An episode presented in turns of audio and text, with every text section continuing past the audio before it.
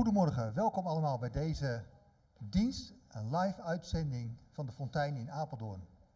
We zitten in Zuidbroek en dat zeg ik niet zomaar, omdat we volgende week, maar daar heb je net een trailer van gezien op internet, hebben we een openluchtdienst. En dat is op het grote veld bij een voetbalkooi in Zuidbroek. Als je niet weet waar het is, het is vlakbij het huis van Bart en Hanneke. Klopt dat Bart? Zeker. En we beginnen volgende week om 11 uur. We rekenen op net zo mooi weer als vandaag. Daarvoor kun je opgeven, maar het zou ook leuk zijn als er allemaal Zuidbroekers komen. En ik gebruik deze mededeling gelijk om te vragen of er na de dienst zich twee mensen willen melden bij Herbert.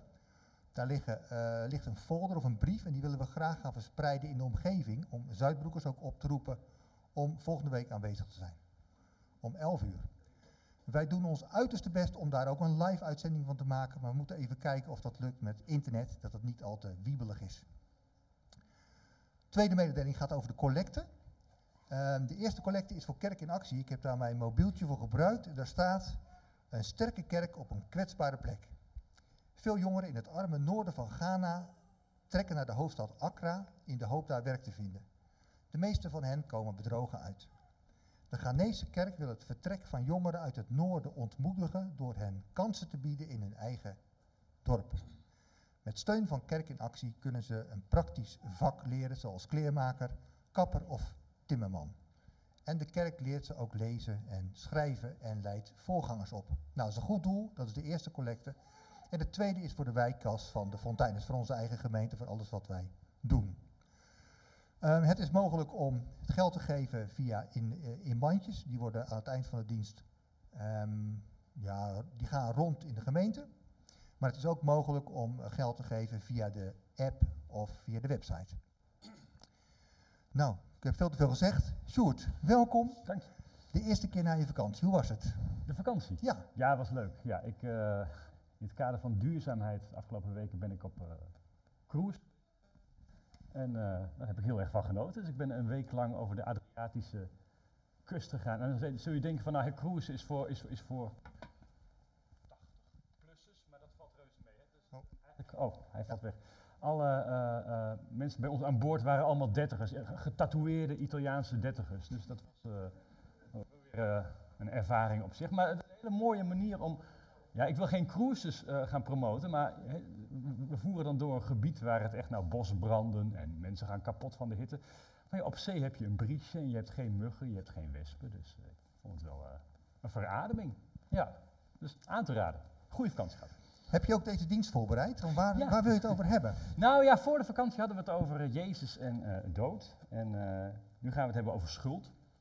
Ik zit een beetje in de zwaardere thema's. Ik zit in een soort midlife, denk ik. Zo, hè? Dus, maar we gaan schuld gaan we wel relateren aan, aan de ene kant slachtofferschap en aan de andere kant, en dat kan niet anders aan vergeving en genade. En schuld en vergeving, dan zit je gelijk al zwaar, zware termen denk je dan. We gaan vandaag proberen om dat wat behapbaar te maken, om dat wat lichter te maken. Ook meer voor je leven van alle dag. Daar gaan we ons best voor doen met z'n allen. Dus dat. Nou, benieuwd. Het is wel een stevig thema. Um, ik stel voor dat ik ga beginnen met gebed en daarna loopt de dienst vanzelf door. Maar dan kondig ik ook nog een lied aan.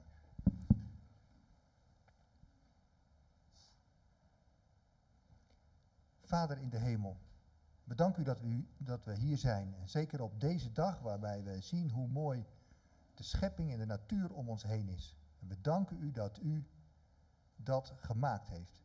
Voor uzelf en voor ons.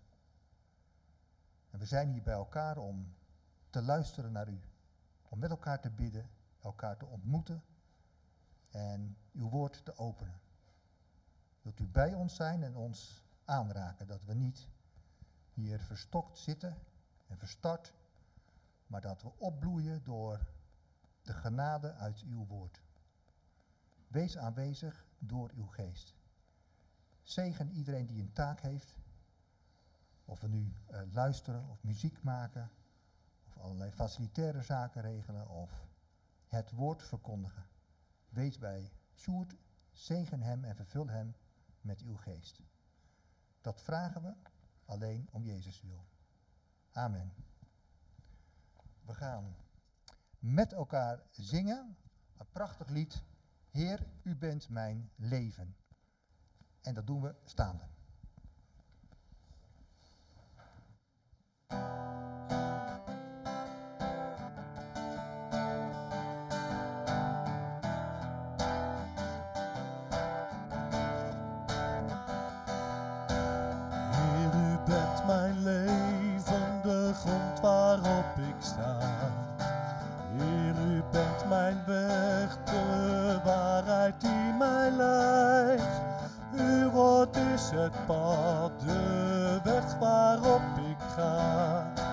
Zolang u mij adem geeft, zolang als ik besta. Ik zal niet meer vrezen, want u bent bij mij. Heer, ik bid u, blijf mij nabij.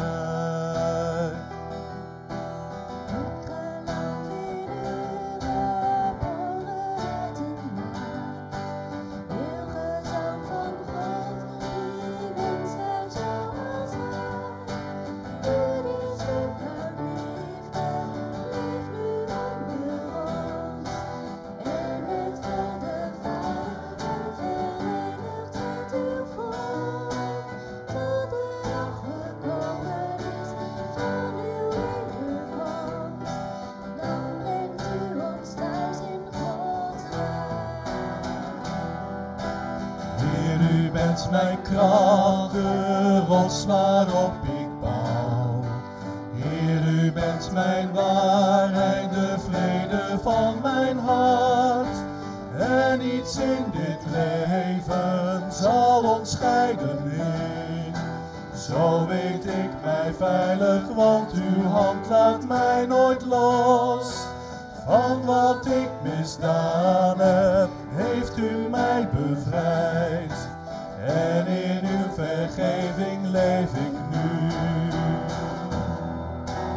Vader van het leven, ik geloof in u. Jezus de Verlosser, wij hopen steeds op u. Kom hier in ons midden, geest van liefde en kracht. Uw liefde, ja duizend wegen ons hier samenbracht. En op duizend wegen zendt u ons weer uit. Om het zaad te zijn van Gods rijk.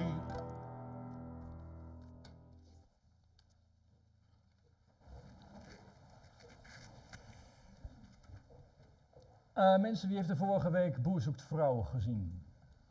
Ja, kijk eens eventjes, daar krijg je de menigte voor warm. De boerin op Terschelling. Ook gezien? Ja, hè, die was leuk, die was leuk. Ehm, de koeien werden daar naar een hek gebracht. Het hekje gaat open. En die boeren zeggen, zoek het lekker uit, ga lekker over die hele, voor mij het uiteinde van het eiland. Eh, blijf daar lekker en over een aantal maanden halen we je wel weer op. Dat vond ik heel erg mooi om te zien. Ehm, en ik ben altijd bezig met na te denken van hoe, hoe kunnen wij kerk zijn? Hoe moet je nou aankijken tegen kerk? Ehm, mijn vrouw Sabrina die haalde afgelopen week een beeld aan die ik wel heel erg mooi vond. Je hebt boeren in Australië. En boeren in Australië, ik weet niet of u dat weet, maar dat gaat iets anders dan hier in Nederland. Eh, bij ons zijn de weilanden klein hè, en daar moet een hekje omheen. Nou, in Australië heb je grote boerderijen met gigantische hoeveelheden vee, gigantische hoeveelheden koeien. Ehm, dus die boeren zitten dan na te denken van ja, hoe, hoe- gaan wij dit doen? We hebben veel koeien, we hebben veel grond. Die koeien gaan alle kanten uit op zoek naar voedsel, wat niet al te veel voorradig is daar. Hè. Soms is het droog, soms is het terrein onherbergzaam. Hoe krijg je die beesten dan bij elkaar? En in plaats van hekken gebruiken boeren in Australië waterplaatsen. Ze slaan putten, er ontstaat een bron, een drinkplaats. Die boeren weten, gaandeweg komen die koeien daar naartoe. Het vee ontmoet elkaar daar. En toen dacht ik van, hé, hey, dat is eigenlijk een heel erg mooi beeld van wat kerk is of kan zijn. Niet zozeer een plek die is afgebakend met hekken met regels van jij hoort erbij, jij niet. Jij bent een twijfelgevalletje, maar als je dit en dit doet, dan misschien weer wel.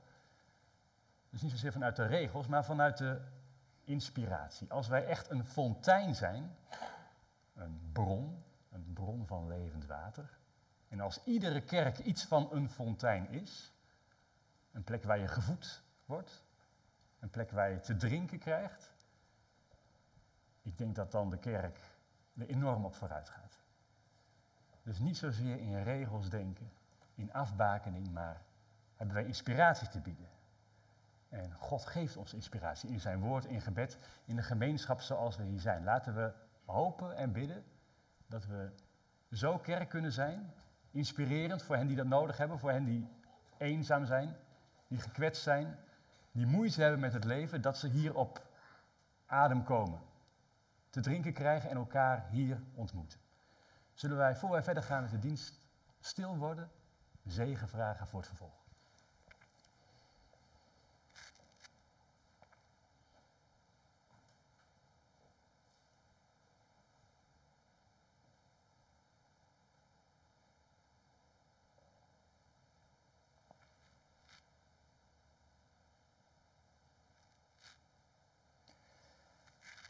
En ook op deze stralende zondagmorgen is onze hulp in de naam van de Heer.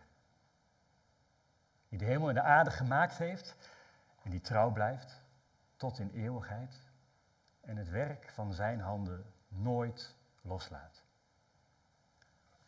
Genade voor jou en vrede van God onze Vader, van Jezus Christus de Zoon, in de verbondenheid van de Heilige Geest. Amen. Wij gaan zingen. Tenminste, oh ja, dat gaan we zeker doen. Of hebben we nou eerst de inleiding op het thema? Ehm, ja, hè? we gaan eerst het thema inleiden. Ehm, lieve mensen, we gaan het hebben over schuld. En de eerste vraag is eigenlijk, die wil ik gewoon hier een beetje pontificaal neerleggen. Wat is schuld? Wat is schuld? Iemand die daar iets van een ideetje bij heeft. Als, als we het hebben over schuld. En we hebben het in de kerk vaak over schuld. En ook de kerk waar je uitkomt, maar waar hebben we het dan over? Als je iets verkeerds hebt gedaan. Iets verkeerds hebben gedaan. In het krijt staan hoor ik. Je geweten gaat spreken. Oké, oké. Ehm, als je het vertaalt in het Engels. Het is mijn schuld. Wat zeg je dan? It's my fault. Ja. Dus het is mijn fout. Is een fout hetzelfde als schuld? Niet. Wat is dan het verschil?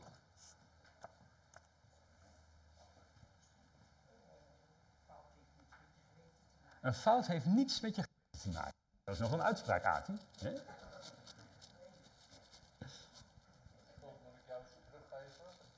Schuld moet je teruggeven. Een, fout niet? Waarom? Nee. Ik zie je zoon ernaast je een beetje... Oh. Het is lastig. Fout en schuld. De intentie. Of het bewust is gedaan of niet. Dus met voetbal loop je tegen iemand op en die breekt zijn been en dan is het, is het dan sprake van schuld? Of dat doe je niet expres. Ja. Apart hè? Het is... Kun je die uitleggen?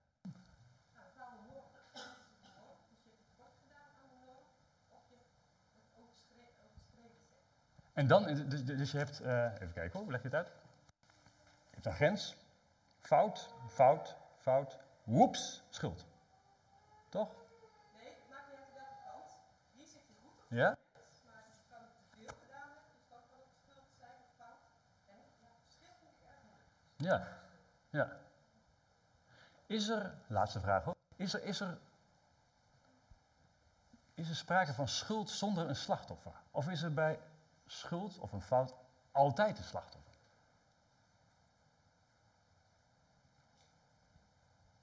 We gaan wel diep, hè, op de zondagmorgen. Ja, van jezelf. Dus dan is er altijd een slachtoffer. Ja. Hè, zo probeer ik een beetje, waar hebben we het over als we het hebben over schuld? Is dat hetzelfde als een fout? En, en dan, nou ja, slachtoffer. Heel veel mensen voelen zich slachtoffer, komen we tegen, eh, zo meteen ook nog over te spreken. Ehm, ik denk het, het, het, het beeld van de afgelopen zomer, ik denk dat we hier niet onderuit kunnen. Dit heeft op mij wel heel erg veel indruk gemaakt. Je ziet ehm, het linkerplaatje, het, het, het, het, totaalbeeld van een militair vliegtuig op Kabul, hoofdstad van Afghanistan. En mensen willen weg. Want mensen vrezen voor hun leven.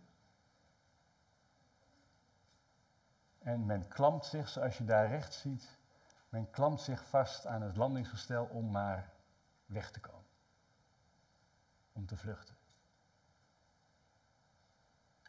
Wie zijn er hier het slachtoffer?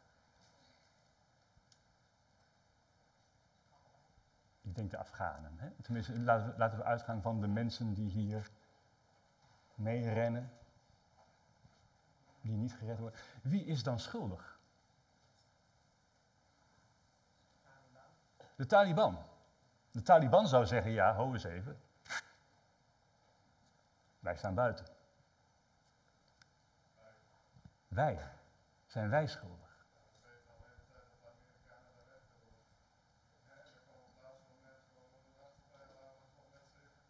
Ja. Zo zullen veel Afghanen denk ik wel gevoeld hebben. Hè? Maar dan heb je het al bijna over, de, of- of- een grote schuldvraag. Het beeld van Afghanistan, ehm, dat riep in Amerika gelijk een soort trauma op aan het volgende beeld. Vietnam.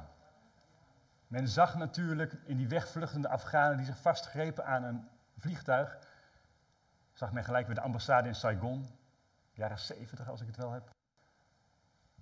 Ook mensen die weg willen komen. En je ziet hier het bekende beeld van het wegvluchtende naakte meisje. En die eh, vlucht weg uit een gebombardeerd dorp met napalm. Brandwonden, doden, verschrikkelijk. Deze foto heeft in Amerika een, grote schuldvraag op gang gebracht. Van, ehm, de, de slachtoffers zijn hier duidelijk. Hè? Dat zijn de kinderen die ouders zijn kwijtgeraakt, familie zijn kwijtgeraakt, alles zijn kwijtgeraakt. Hier is sprake van slachtofferschap. In Amerika werd er toen nagedacht over de schuldvraag. Wie heeft hier nou schuld aan? Er werd gewezen naar de piloot van de bombardementen. En die zei al vrij snel van ja, maar ik, ik voer beleid uit. Dus werd er gewezen naar de president en ministers. Die zeiden van ja, maar wij zitten niet in dat. Wij, zitten niet in dat. Wij, wij, wij doen dat niet. Dus zo zie je dat de schuldvraag altijd verschuift. Slachtofferschap, dat is wel vrij duidelijk. Hè? Dat kun je hier zo zien op deze foto's. Maar inderdaad, zijn wij inderdaad ook schuldig aan wat we hier op het nieuws zien, wat er dagelijks gebeurt? En hoe dan? Hoe kunnen wij daar dan wat aan doen? En moet dat vergeven worden? Dat zijn eigenlijk vragen die we vandaag gaan beantwoorden. En als je nou kijkt naar persoonlijk, hè, eh, eh, je persoonlijk schuldgevoel. Iedereen zal wel een gevoel hebben van schaamte als er iets misgaat. En we gaan vandaag ook even kijken van hè, wat, wat er vanuit het Jodendom wordt aangereikt, vanuit de traditie van de rabbijnen, die dat toch altijd een jarenlange, eeuwenlange traditie hebben om dat iets behapbaarder te maken. Eén mooi citaat wil ik u niet onthouden, als het gaat om schuld. En ik hoop dat hij in beeld komt. Ja, dat is van deze Joodse schrijver. Guilt, de schuldgevoel, is punishing yourself before God doesn't. De schuld is jezelf straffen voordat God het niet doet. Een hele mooie connotatie van hoe wij nadenken over schuld en hoe wij nadenken over God. En het een grijpt over in het ander. Daar gaan we zo meteen over nadenken. Want het zijn vragen van deze tijd. Schuld, slachtoffer, vergeving. Het lijkt droog, het lijkt zwaar, maar het, je ziet het overal om je heen. Daar gaan we zo achter komen. En ook vergeving. En genade, want dat moet je er gelijk bij noemen. Daar gaan we naar luisteren. We gaan luisteren wat God daar in zijn woord over te zeggen heeft. We gaan er ook over zingen. En we beginnen met een luisterlied. Je hebt, in de kerk heb je eigenlijk een verschil tussen, tussen liederen die je mee kunt brullen. Prachtig, hè? we hoorden het zojuist. Er zijn ook liederen waar je misschien niet brullen, maar waar je naar kunt luisteren. We beginnen daar zo meteen mee. Lied van Martijn Buwalda gaat over deze thematiek. Over fouten, over schuld, over vergeving. Het lied heet Kijk niet achterom. Daarna zingen wij samen verder.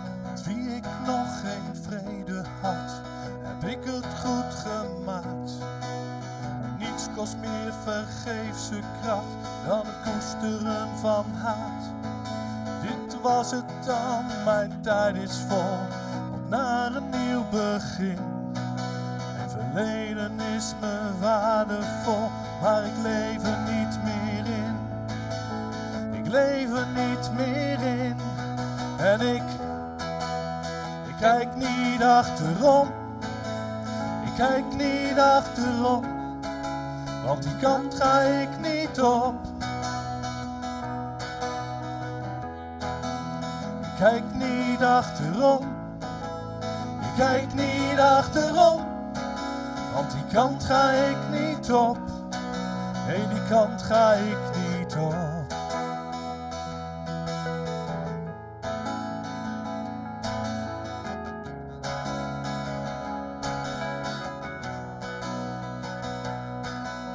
Waarom het gaat zoals het gaat, ik heb er geen antwoord op. Tijd en toeval hier en daar en ook een flinke portie God. Mijn pad was lang niet altijd recht, maar het bracht me waar ik ben. En zelfs op zware stukken bloeien bloemen in de ben. Bloemen in de ben. En ik ik kijk niet achterom, ik kijk niet achterom, want die kant ga ik niet op. Kijk niet achterom, ik kijk niet achterom, want die kant ga ik niet op. Dit is de weg die ik lopen mag, dit is de weg. En hij heeft mij tot hier gebracht. En ooit brengt hij me thuis. Dit is de weg die ik lopen mag. Dit is de weg. En hij heeft mij tot hier gebracht. En ooit brengt hij me thuis. Ik kijk niet achterom, ik kijk niet achterom, want die kant ga ik niet op. Ik kijk niet achterom, ik kijk niet achterom, want die kant ga ik niet op. Nee, die kant ga ik niet op.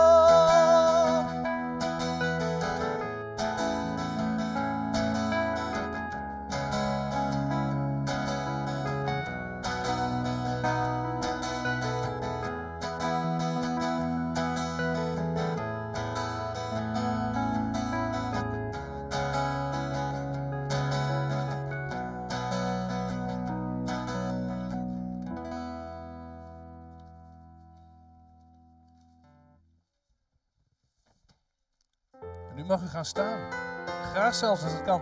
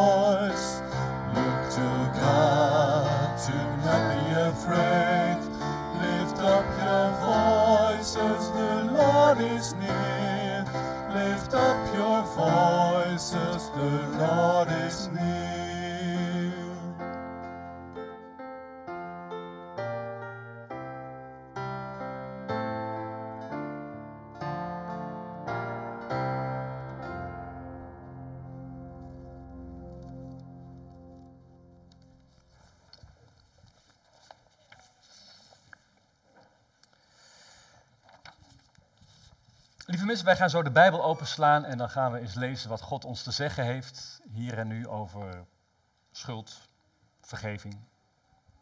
Wij proberen daarover iets te zeggen in deze kring. De Bijbel gaat ook open in de kring van de kinderen. Zullen wij voor een goed begrip eerst bidden om de geest van God?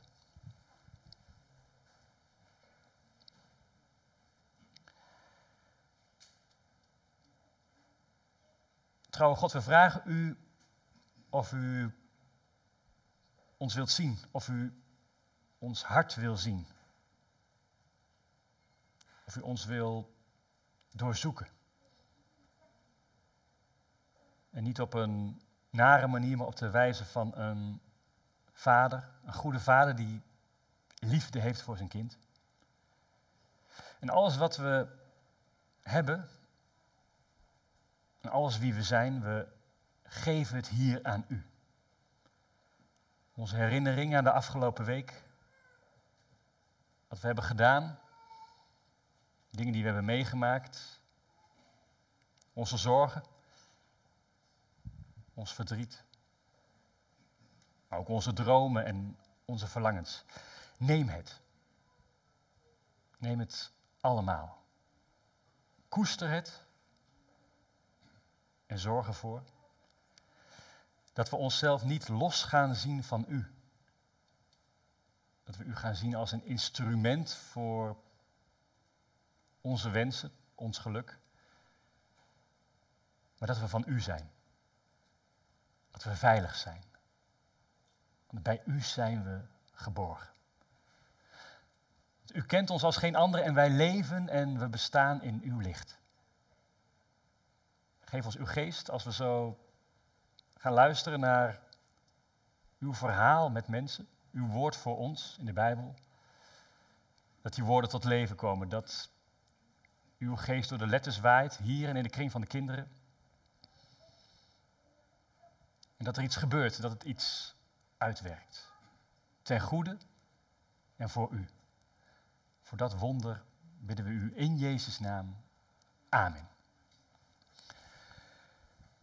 Kinderen in de basisschoolleeftijd, die mogen zo meteen naar de eigen kinderdienst. Ehm, jullie krijgen een ander bijbelgedeelte, maar misschien wel leuk om hier zo meteen nog even te gaan zingen. Een kinderlied, wat ook gaat over vergeven. Hè? Van, gebeuren ook in de klas gebeuren er dingen dat je denkt van nou, goh, hè, moet dat nou, waar is dat nou weer voor nodig? Dat kwetst me of dat raakt me. Of soms doe je misschien zelf dingen waarvan je achteraf gezien denkt van nou, daar ben ik niet echt trots op. Dat is niet helemaal goed gegaan. Weet dan dat je altijd bij God terecht kunt in je gebeden. Dat hij er altijd voor je is, dat hij altijd naar je wil luisteren en dat hij altijd verder wil helpen. Hij zal je nooit op de plaats zetten, hij helpt je alleen naar voren. De toekomst in, de nieuwe week in. Met de mensen om je heen. Wij gaan daarvan zingen. Kinderopwekking 159. Daarna mogen de kinderen gaan naar de kindernevendienst. Toen wij eh, vanochtend met dit nummer bezig waren, dachten we eigenlijk van ja, het is best wel veel rekenen eigenlijk. Er wordt ook gesproken over 70 keer 7 keer. En hoeveel is dat? Ik weet nog vroeger op school toen ik rekenen had, ik was altijd op mijn vingers aan het tellen. Dat doe ik soms nog wel eens. Jet, houd toch eens op, dat kun je toch zo doen? Tegenwoordig gebruiken we allemaal rekenmachines. Ik kijk Arnold even aan, die vindt natuurlijk helemaal niks. Van, je moet gewoon echt leren hoofdrekenen. Ehm, nou, dit nummer ging eigenlijk, gaat, op een gegeven moment gaat over 70 keer 7 is 490. Toen zei ik al, zullen we nou expres een foutje maken? Kijken of het opvalt. En Sjoerd zei vanochtend al, foutje maken. Ik denk, ja, expres een foutje maken. Als je repetitie hebt op school, wiskunde, ga je niet expres een foutje maken. Want dan kost je echt een punt en misschien kost het je wel een diploma. Dus hebben we toch maar voor gekozen om het foutje niet, eh, niet te maken. Maar reken er wel even mee, kinderen, of het klopt. Hè? 70 keer 7, of dat inderdaad eh 490 keer is. We gaan samen zingen met jullie. Kinderopwekking 159, vergeven.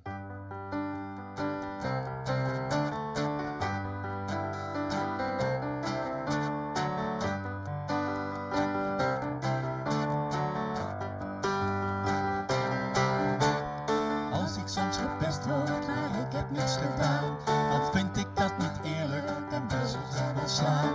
Maar ik heb gelezen, ergens in Gods woord, kwaad met kwaad vergelden, is niet zoals het hoort. En er staat geschreven dat ik moet vergeven, niet 1, 2, 3 of 4 keer, maar 70 keer 7. Wat? 490 keer? Nee, veel vaker, veel vaker, veel vaker en veel meer. Altijd, altijd, overal en telkens weer. Nee, dat is niet simpel en daarom geeft de Heer zijn heilige geest om in liefde te leven. Zoals hij mij vergeeft, moet ik een ander ook vergeven.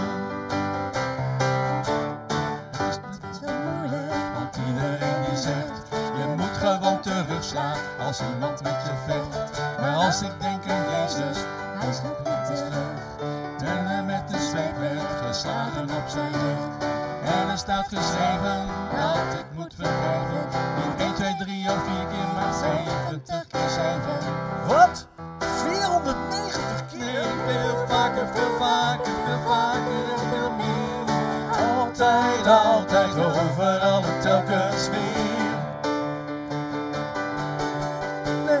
Dat is niet simpel en daarom geeft de Heer zijn heilige geest om in liefde te leven. Zoals hij mij vergeeft, moet ik een ander ook vergeven.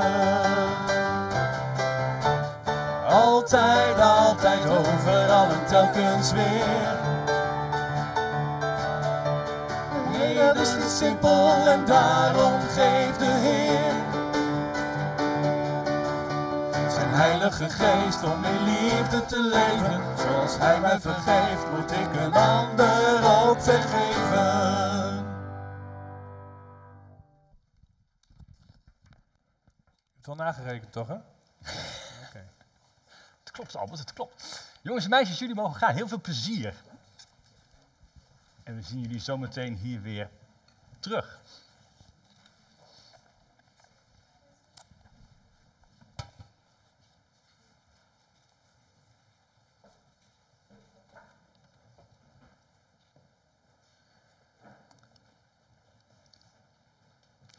Het verhaal van 7 keer 70 daar gaan we zo meteen ook van lezen. Dat is vrij bekend, hè? van goh, 7 keer 70, gigantisch veel. Punt. Nee, direct daarna dan volgt er een prachtig, een van de mooiste gelijkenissen die Jezus in de Bijbel geeft. Het verhaal van de Heer en de dienaar, daar gaat het ook over vergeven. Nou, veel mooier wordt het niet. Daarvoor nog een heel mooi verhaal uit het Oude Testament.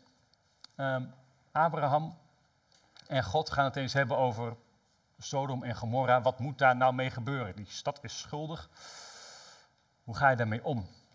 Wat gebeurt er dan? Welke regels gelden? En dan blijkt het heel anders te gaan dan wat wij misschien op voorhand denken. Twee verhalen uit de Bijbel dus. Herma Wiesma gaat dat met ons lezen.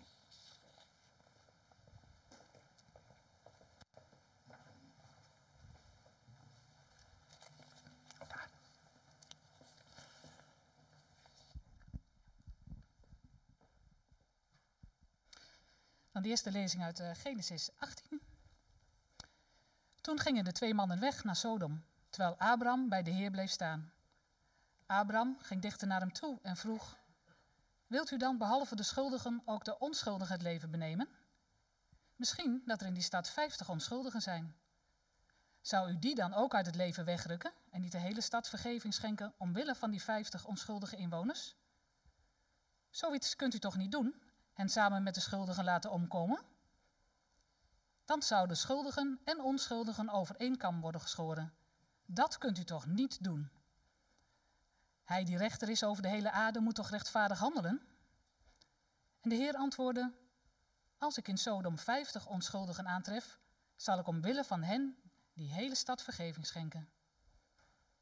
Hierop zei Abraham, nu ik eenmaal zo vrij ben geweest de Heer aan te spreken, hoewel ik niets dan stof ben, stel dat er aan die vijftig onschuldigen vijf ontbreken. Zou u dan toch vanwege die vijf de hele stad verwoesten? Nee, antwoordde hij, ik zal haar niet verwoesten als ik er 45 aantref. Opnieuw sprak Abraham hem aan. Stel dat er maar 40 zijn, dan zal ik het niet doen omwille van die 40. Toen zei hij: Ik hoop dat u niet kwaad wordt, heer, wanneer ik het waag door te gaan. Stel dat er er maar 30 zijn. Ik zal het niet doen als ik 30 aantref. Hierop zei hij: Ik ben zo vrij de Heer opnieuw aan te spreken. Stel dat er er maar 20 zijn. Dan zal ik de stad niet verwoesten omwille van die 20. Abraham zei: Ik hoop dat u niet kwaad wordt, Heer, wanneer ik het nog één keer waag iets te zeggen. Stel dat het er maar tien zijn. Dan zal ik haar niet verwoesten omwille van die tien. Zodra de Heer zijn gesprek met Abraham had beëindigd, ging hij weg. En Abraham keerde terug naar de plaats waar hij woonde. En dan gaan we naar Matthäus 18.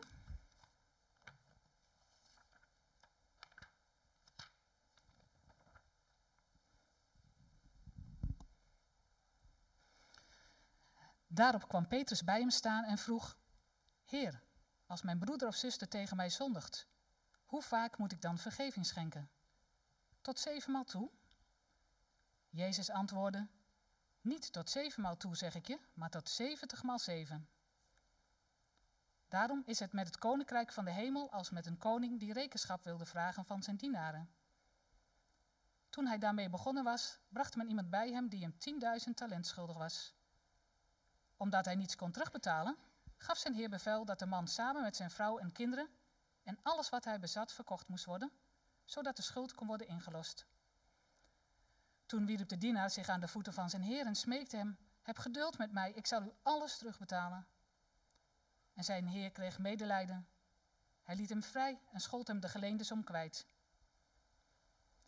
Toen deze dienaar naar buiten ging, trof hij daar een van de andere dienaren die hem honderd denari schuldig was. Hij nam hem in een wurggreep en beet hem toe: Betaal me alles wat je me nu schuldig bent. Toen wierp deze zich voor hem neer en smeekte hem: Heb geduld met mij, ik zal je betalen. Maar hij wilde daar niets van weten. Integendeel, hij liet hem gevangen zetten tot hij de hele schuld zou hebben afbetaald. Toen de andere dienaren begrepen wat er gebeurd was, waren ze zeer ontdaan en gingen ze naar hun heer om hen alles te vertellen. Daarop liet zijn heer hem bij zich roepen en hij zei tegen hem: Je bent een slechte dienaar. Heel de schuld heb ik je kwijtgescholden omdat je mij erom smeekte.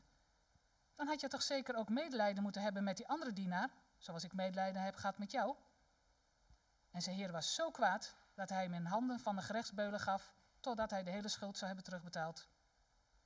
Zo zou mijn hemelse vader ook ieder van jullie behandelen die zijn broeder of zuster niet van harte vergeeft.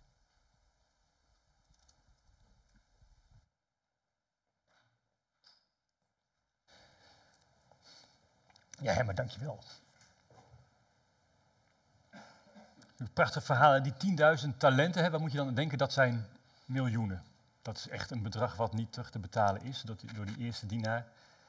En dat tweede bedrag, die denari, dat is een fooi. Dat kun je eigenlijk, dat had men in die tijd ook gewoon voor handen. Als het een beetje mee zat. Dat was geen groot bedrag. En daar zit die dubbelheid in. Als het aankomt om vergeving.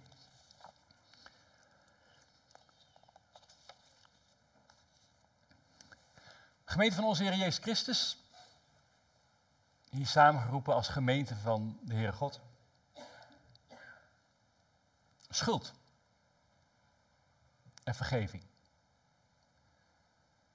Lijken twee oeroude begrippen, hè, waar we in de kerk eigenlijk al lang niet meer zo heel erg mee bezig zijn. Er zit een hele dikke laag stof op. En heel veel mensen vinden dat heel stiekem ook wel best. Daar trekken we geen volle zalen mee. Is een beetje de heersende gedachte in deze tijd. En de kerken gingen zich bezighouden met lief zijn en goed doen. Goed doen voor de mensen om ons heen. En daar werd de kerk heel soft van, maar beslist niet voller. En deze morgen dus weer die ouderwetse vraag van schuld en vergeving. Het wordt hier weer gesteld. Want wie heeft vandaag de dag nog schuldgevoel? Wie heeft er vandaag de dag nog schuld? Als je nou niet gelijk blind staat op jezelf, van oh, wat, heb, wat heb ik verkeerd gedaan en wat gaat er mis in mijn leven, en hè, als je dat even loskoppelt van jezelf, dan zul je zien dat schuld eigenlijk overal om je heen is. Uh, Hugo de Jonge kreeg heel veel de schuld. Afgelopen maanden, als het ging om corona en coronamaatregelen. RIVM, het Rijksinstituut voor Volksgezondheid, ook mondkapjes, anderhalve, me, anderhalve meter maatregelen, alles werd teruggekoppeld op het RIVM. De toeslagenaffaire. Foute belastingambtenaren, snelle jongens daar in de top die niet om de mensen gaven, maar alleen om cash. Die kregen de schuld. Sigarettenfabrikanten krijgen de schuld voor rokende pubers. Babyboomers. Heel vaak de schuld voor de klimaatprobleem. Hè, die leven er maar op los. Die trekken zich nergens wat van aan. China krijgt de schuld voor goedkope plastic troep. Joden en Palestijnen, die geven elkaar eigenlijk continu de schuld van heel veel dingen. Max Verstappen geeft Mercedes de schuld als hij geen punten pakt. En Frank de Boer kreeg afgelopen zomer nog de schuld omdat we niet wisten te winnen van Tsjechië. Als je er goed bij nadenkt, dan zie je dus dat schuld overal om je heen is. En zoals de foto's van daarnet, als je een beetje het nieuws volgt, dan kom je het overal tegen. De schuld is om ons heen. Laat staan in je eigen leven. Dingen die ik verkeerd laat lopen. Met mijn vrienden, in mijn huwelijk, in mijn relaties, in mijn relatie met God. De schuld is er dagelijks. Of je er nou mee bezig bent of niet, of je er nou aan denkt of niet, maar het is er wel. Want dingen gaan niet goed. Ik doe anderen iets aan of er wordt mij iets aangedaan door anderen. Of door mezelf. Vlak dat ook niet uit. En heel vaak doe ik anderen iets aan omdat mij iets wordt aangedaan. Dus er zit ook nog een soort wederkerigheid in. En Arno Grunberg, de schrijver, Arno Grunberg, heeft een column in de Volkskrant, of in ieder geval dat had hij voor een paar jaar terug. En hij noemde dat eens het grote probleem van deze tijd, dubbele punt, slachtofferschap. Slachtofferschap. Dit schreef hij erover op die voorpagina. Religie biedt doorgaans uitzicht op vergiffenis, al was het na de dood. Dus een typische Grunberg-column, die moet je altijd even goed doorlezen, die snap je niet in één keer. Religie biedt doorgaans uitzicht op vergiffenis, al was het na de dood. Zonder dat uitzicht is er geen verleiding meer om het goede te doen. Dat is al een diepe, hè? Maar hij heeft er wel gelijk in. Slachtofferschap of slachtoffer zijn, dat maakt passief. Er is jou iets aangedaan. En je komt nergens meer toe. Je bent boos of teleurgesteld en waarschijnlijk allebei. En dat is geen motor om dingen aan te pakken. Dan blijf je toch in jezelf gekeerd en trek je er niet op uit. Je bent bezig met wat is gebeurd en niet met wat kan veranderen. En dan schrijft Grunberg verder, Jezus is uit grote delen van het Westen verdwenen, de schuld is gebleven.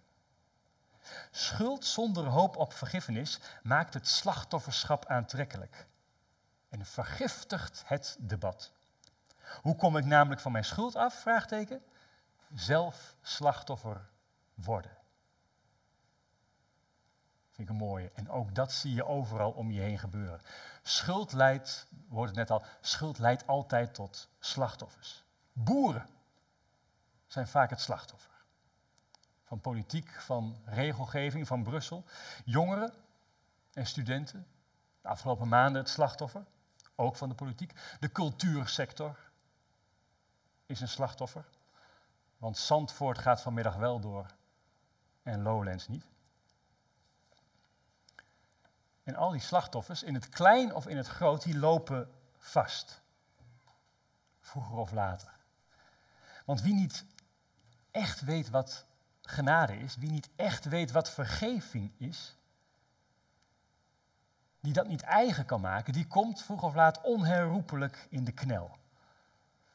Vandaar ook de wachtlijsten in de GGZ. Hier in de omgeving van Apeldoorn het langst van het hele land.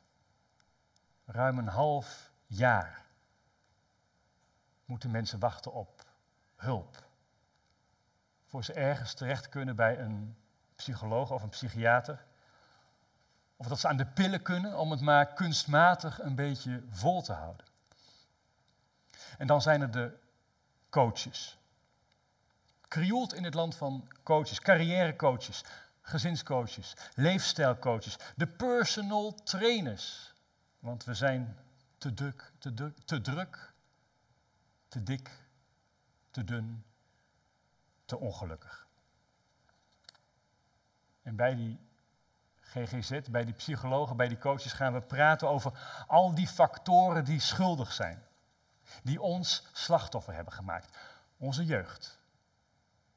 Onze ouders. Onze opvoeding. De kansen die wij niet hebben gekregen. Onze eetgewoontes, waar we zo moeilijk van af kunnen stappen. Slachtoffers en schuldigen. Ze zijn overal om ons heen. Ze zijn ook binnenin ons. En God lijkt vaak ver weg. Nou is dat vreemd, want in kerken zoals deze hebben wij daar al eeuwenlang een medicijn voor. Een remedie, iets dat helpt. Wij hebben hier, pal onder onze neuzen, een schat. We hebben een schat, we hebben een persoon die ons verder helpt. Want de kerk weet van vergeving.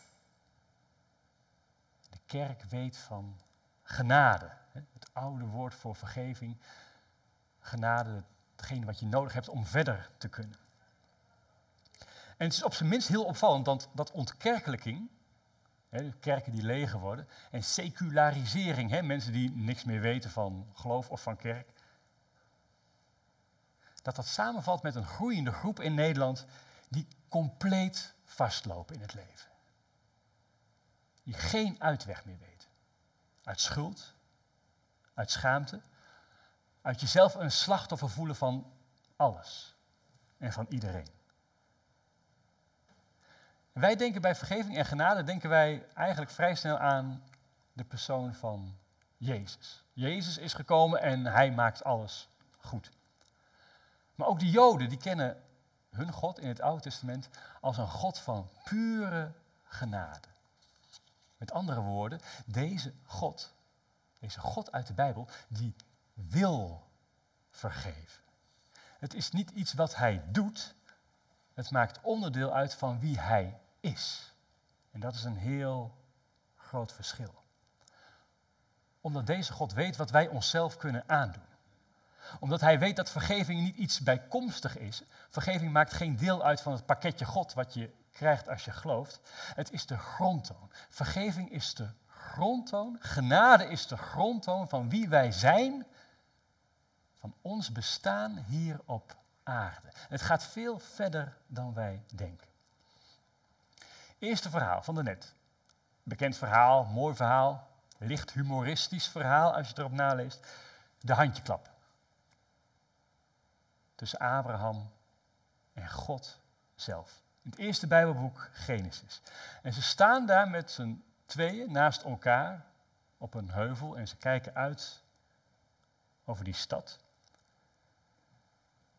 Er staat twee van hen gaan weg, die gaan die stad al in. Dus God bestaat eerst uit drie personen, heel vreemd, maar dan blijkt, blijft Abraham over met God, met de Heer.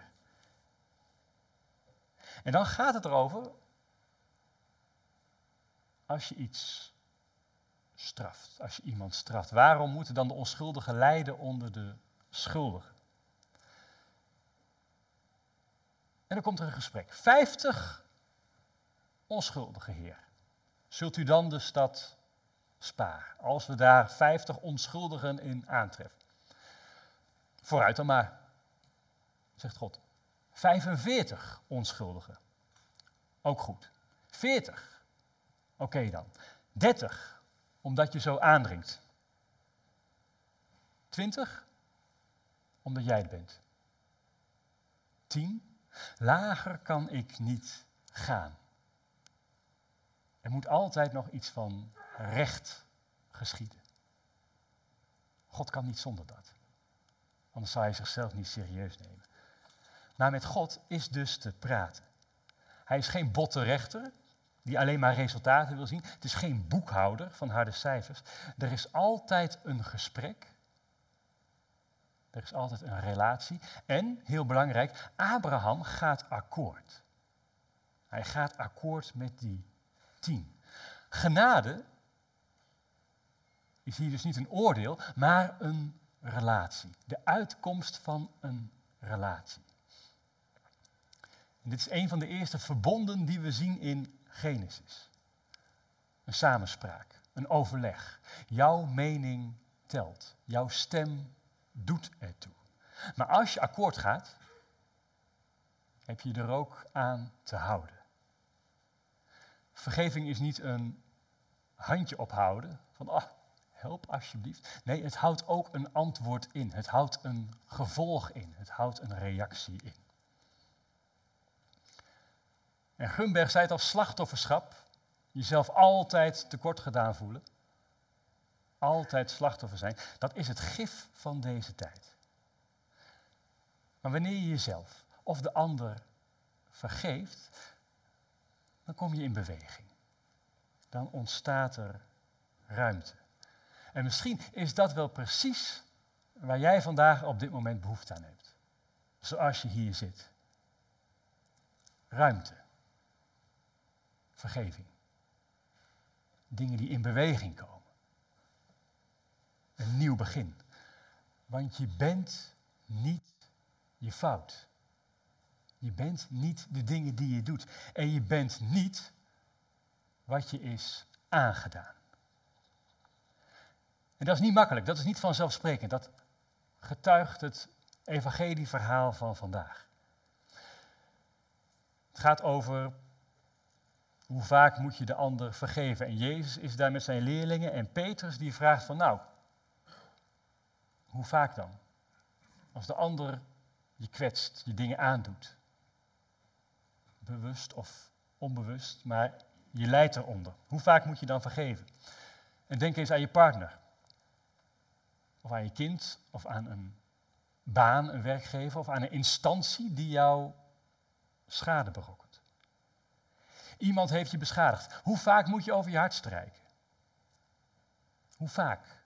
vraagt Petrus. En dan zet Petrus in op zeven keer. En dan zit hij al hoog. Want drie is op dat moment in het Jodendom eigenlijk een beetje het maximale, de gewoonte. Drie keer iemand aanspreken. En als iemand dan drie keer geen berouw heeft. En je hebt getuigen eromheen, dan is het eigenlijk wel een beetje klaar. En Petrus zet al in op zeven. En dat is het krankzinnige van wat Jezus hier doet. Jezus zegt niet, niet zeven keer, zeven keer 70. In het oosten is dat oneindig. Het stopt niet, het houdt niet op. En het gaat er Jezus dus ook niet om hoe vaak je vergeeft, maar dat je leert inzien dat het goed is om te vergeven. Hoe vaak dat ook nodig mag zijn. Het aantal doet er dus niet meer toe. Dit gaat veel dieper. Dit gaat niet om je hoofd, maar om je hart. Om je verlangen. Dit is niet iets rationeels, maar het moet hier gebeuren. Van binnen. En dat maakt vergeving ook zo moeilijk. Helemaal als die ander in alles over jouw grenzen heen gaat. Dan druist vergeving in tegen alles wat je zou willen. Weg. Weg hier. Weg uit deze relatie. Weg uit deze omgeving. Weg van dit werk. Weg van deze school. Weg. wraak, genoegdoening. Dat is heel herkenbaar. Maar misschien helpt dit. Vergeven is dit als iemand jou iets aandoet, dan verdwijnt diegene achter zijn fout. Iemand wordt wat hij doet. En dat is natuurlijk een uiterst onchristelijke gedachte. Dat verschilt ons wel in die zin een beetje van moslims. En ja, ook moslims en joden kennen genade, kennen hun God als de barmhartige, de genadevolle, vergevingsgezind. Maar dan komt het springende punt bij het christendom, dan komt het springende punt bij de kerk. En dat is wezenlijk radicaal anders. Want vergeving is niet een eigenschap. Vergeving is niet een instrument. Vergeving is een relatie. En vergeving krijgt in de Bijbel vlees en bloed en botten en een hartslag en een ademhaling in de persoon van Jezus. Genade als relatie met een persoon. Genade als iemand. En niet als iets. Dat is wat we als kerk hebben. Dat is wie wij als kerk hebben. En dat is uniek. In de geschiedenis van religies, in de geschiedenis van geloven. En wij doen daar vrij weinig mee. Maar genade als een relatie met Jezus. Vergeving als een gesprek. Vergeving als een verstandhouding. Het gaat niet meer om feiten, het gaat niet meer om aantallen. Niet om drie keer of zeven keer. Het gaat hem om jou en hem. Om jou en die ander. En God vraagt niet iets van jou wat hij zelf niet doet. Dat is de les van die gelijkenis tussen de Heer en de dienaar. Als jouw God genade is, vlees geworden vergeving, de God die jou gemaakt en gewild heeft, dan kan het niet anders dat jij net zo doet als Hij. En dan zit je in de wereld van de geest. De geest van Jezus die in jou is. Jij kunt worden zoals Hij. Het wordt van je verwacht dat jij in je leven zo wordt als Hij. Ook qua genade, ook qua vergeving. En dat maakt het niet vergeven van die, dienaar, van die dienaar zo misdadig. Hij doet niet wat hem wordt voorgedaan. Hij doet niet wat hij krijgt. En dus straft in dit verhaal de Heer die dienaar opnieuw. Want die houding van die dienaar die straalt ook af op die Heer. Straalt ook af op die koning. En zo zijn ze met elkaar verweven. En die Heer die staat voor schut. Als die dienaar in het gevolg zo met zijn genade, met zijn vergeving omgaat. Als hij dat niet teruggeeft. En elk vergrijp tegen je medemens, tegen de ander, tegen je man, tegen je vrouw, tegen je kind, is ook een vergrijp tegen God. Dat is het moeilijke aan ons geloof. Alles grijpt in elkaar over. Wat je doet aan die ander of wat je nalaat, doe je ook aan Hem. Laat je ook na aan God. Om af te ronden, schuld, vergeving, slachtofferschap. Hoe hou je dat nou behapbaar? Want voor je het weet, verzand je in heel zware begrippen en doe je er eigenlijk niks mee. En de tien geboden, hè, toch een beetje de maatstaf, die kun je in je gedachten al overtreden. Je ouders niet eren. Uh, verlangen naar uh, uh, een andere man, vrouw, spullen van een ander. Dus hoe ga je daar nou mee om? En dan kom ik eigenlijk op twee belangrijke punten die ik je wil meegeven op deze zondag. En het eerste is je moeder. Je moeder. Naast God een bijna net zo ontzagwekkend wezen. Maar in het praktische Jodendom is het niet zozeer God die bepaalt wat schuld is, maar de moeder. Heb je je huis wel opgeruimd? Heb je je kamer wel opgeruimd? Eet je wel goed?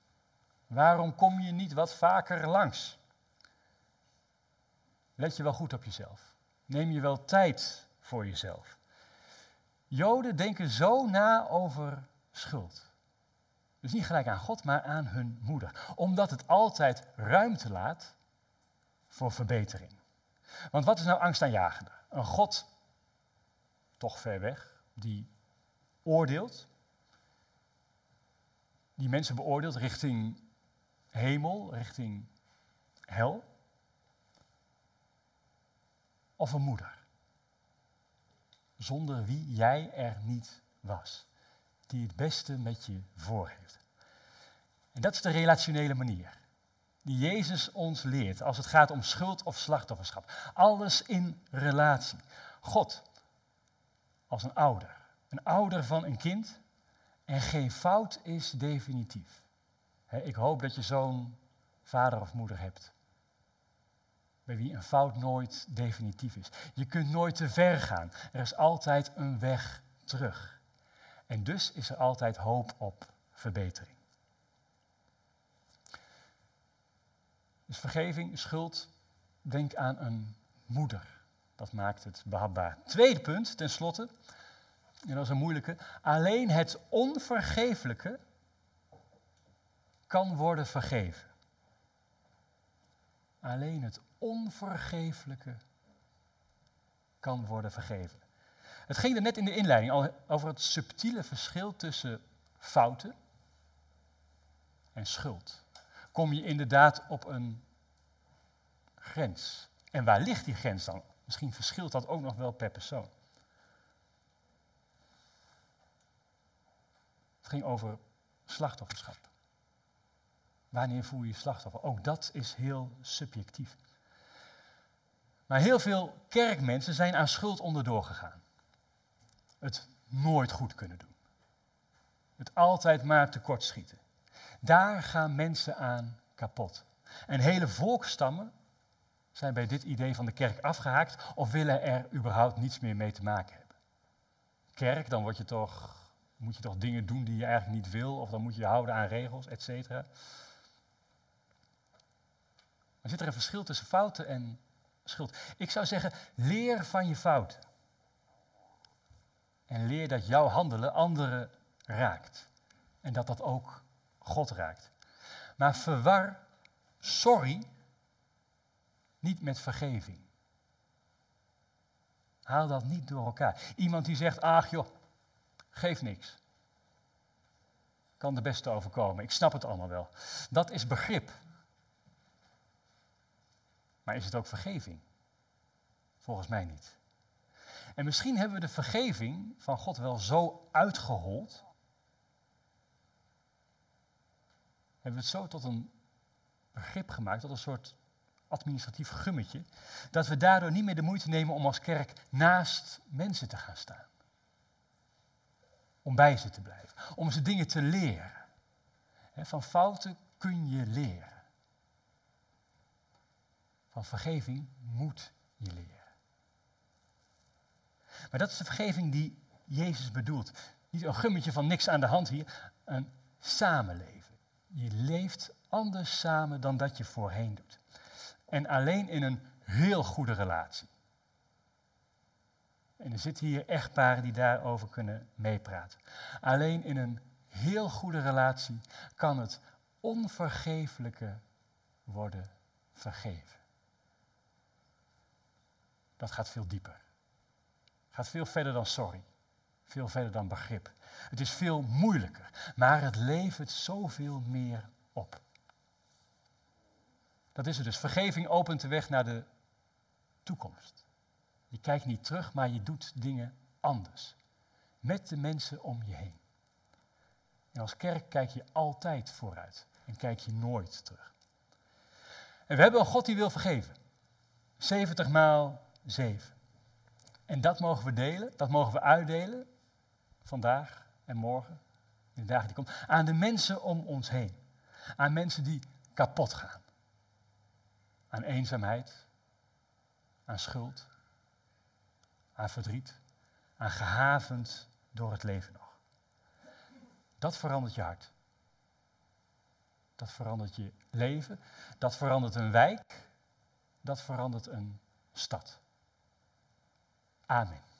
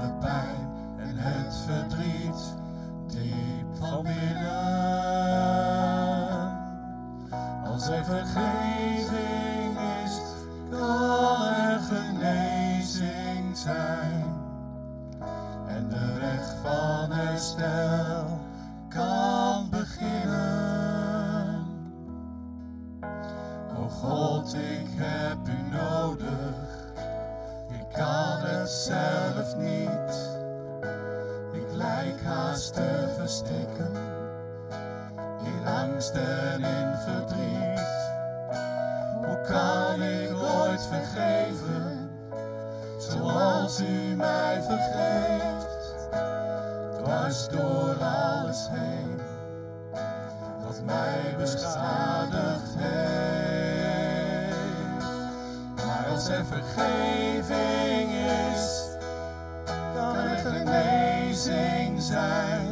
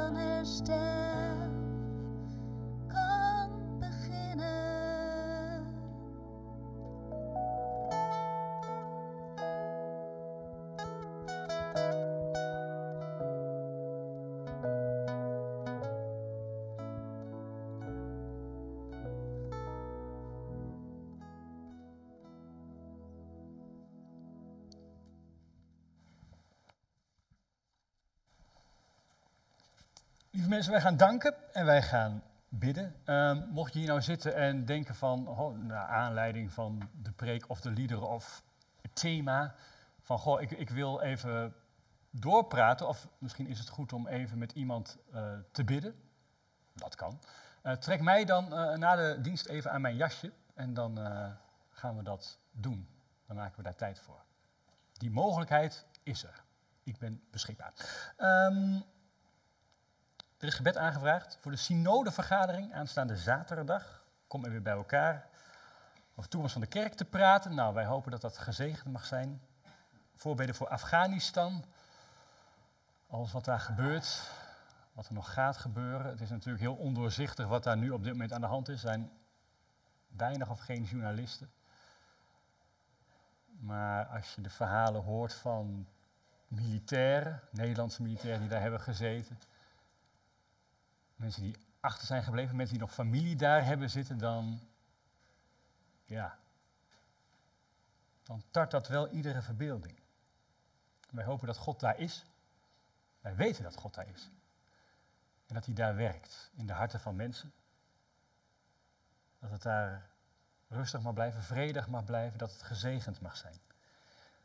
Wij bidden voor de openluchtdienst van volgende week, hier in Zuidbroek.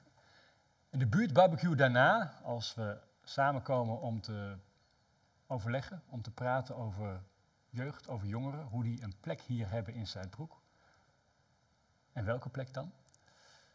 En de openluchtdienst de ochtend daarvoor om 11 uur, hè, neem een stoel mee en wij hopen op goed weer, maar dat mensen geraakt mogen worden. geraakt mogen worden door het woord van God, door de liefde van God. Al is het er maar één. Wie één mens redt, redt de hele wereld, is een heel mooi Joods gezegde. Dat er één iemand, dat er meerdere mensen geraakt mogen worden door Gods liefde, daar willen wij voor bidden. Zullen wij eerst bidden in stilte voor onszelf, voor alles wat ons bezighoudt, en daarna ga ik jullie voor.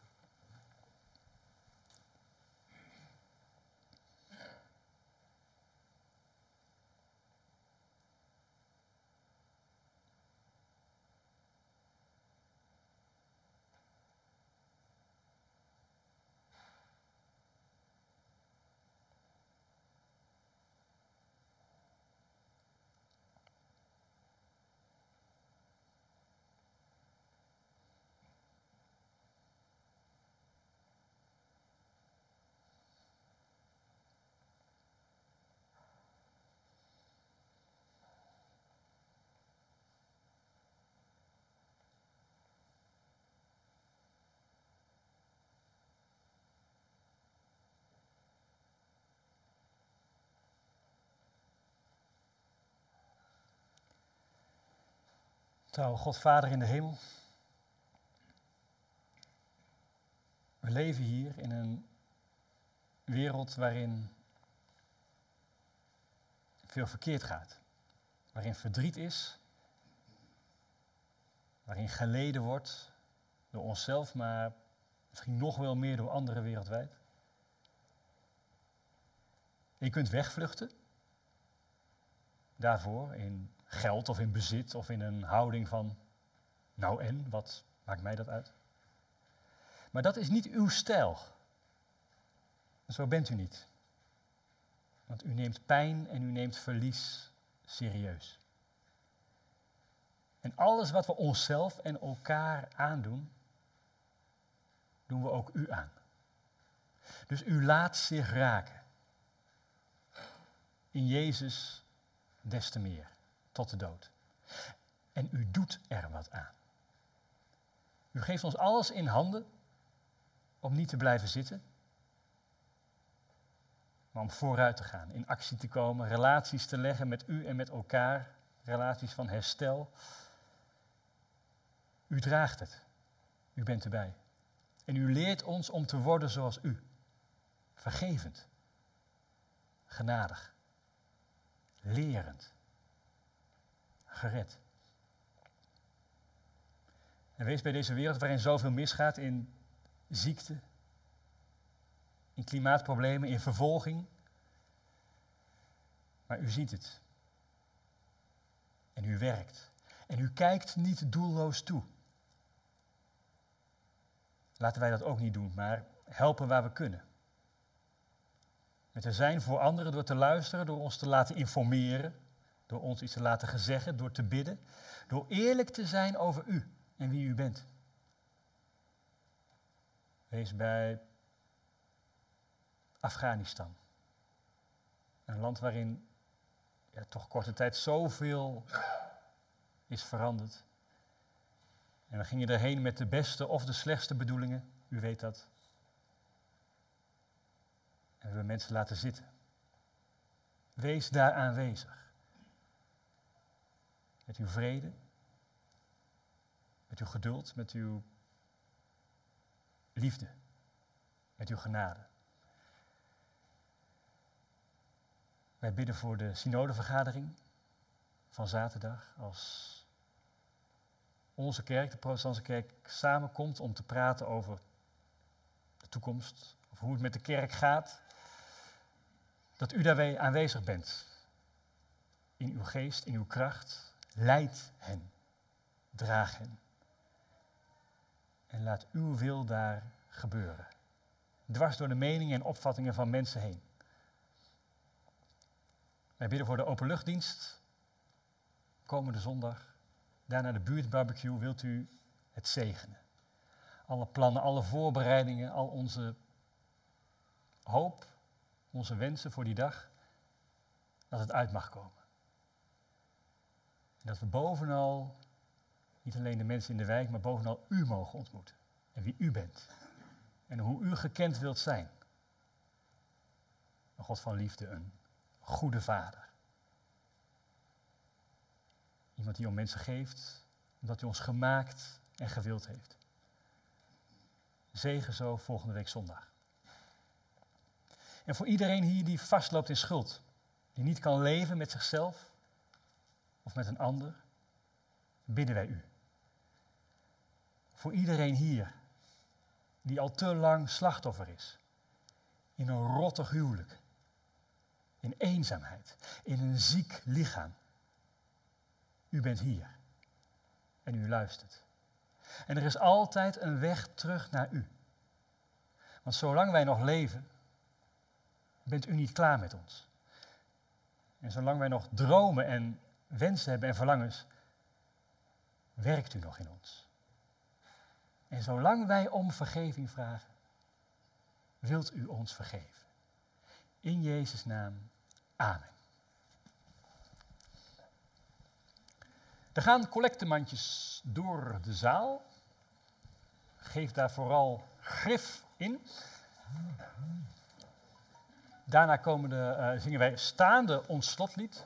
Eh, voor de mensen thuis is er een QR-code. Pak de mobiel en doneer en geef aan de collecte. Zometeen staande ons slotlied.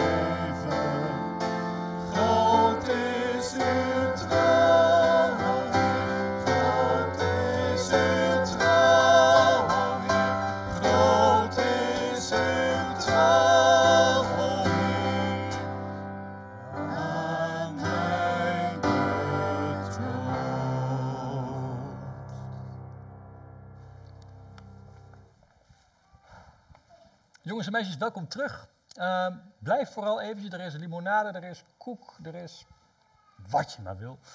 Daarachter, eh, daar ontmoeten wij elkaar voor koffie, kopje thee, iets lekkers, goed gesprek en mooi weer. Dus je kunt ook naar buiten, wat willen mensen nog meer.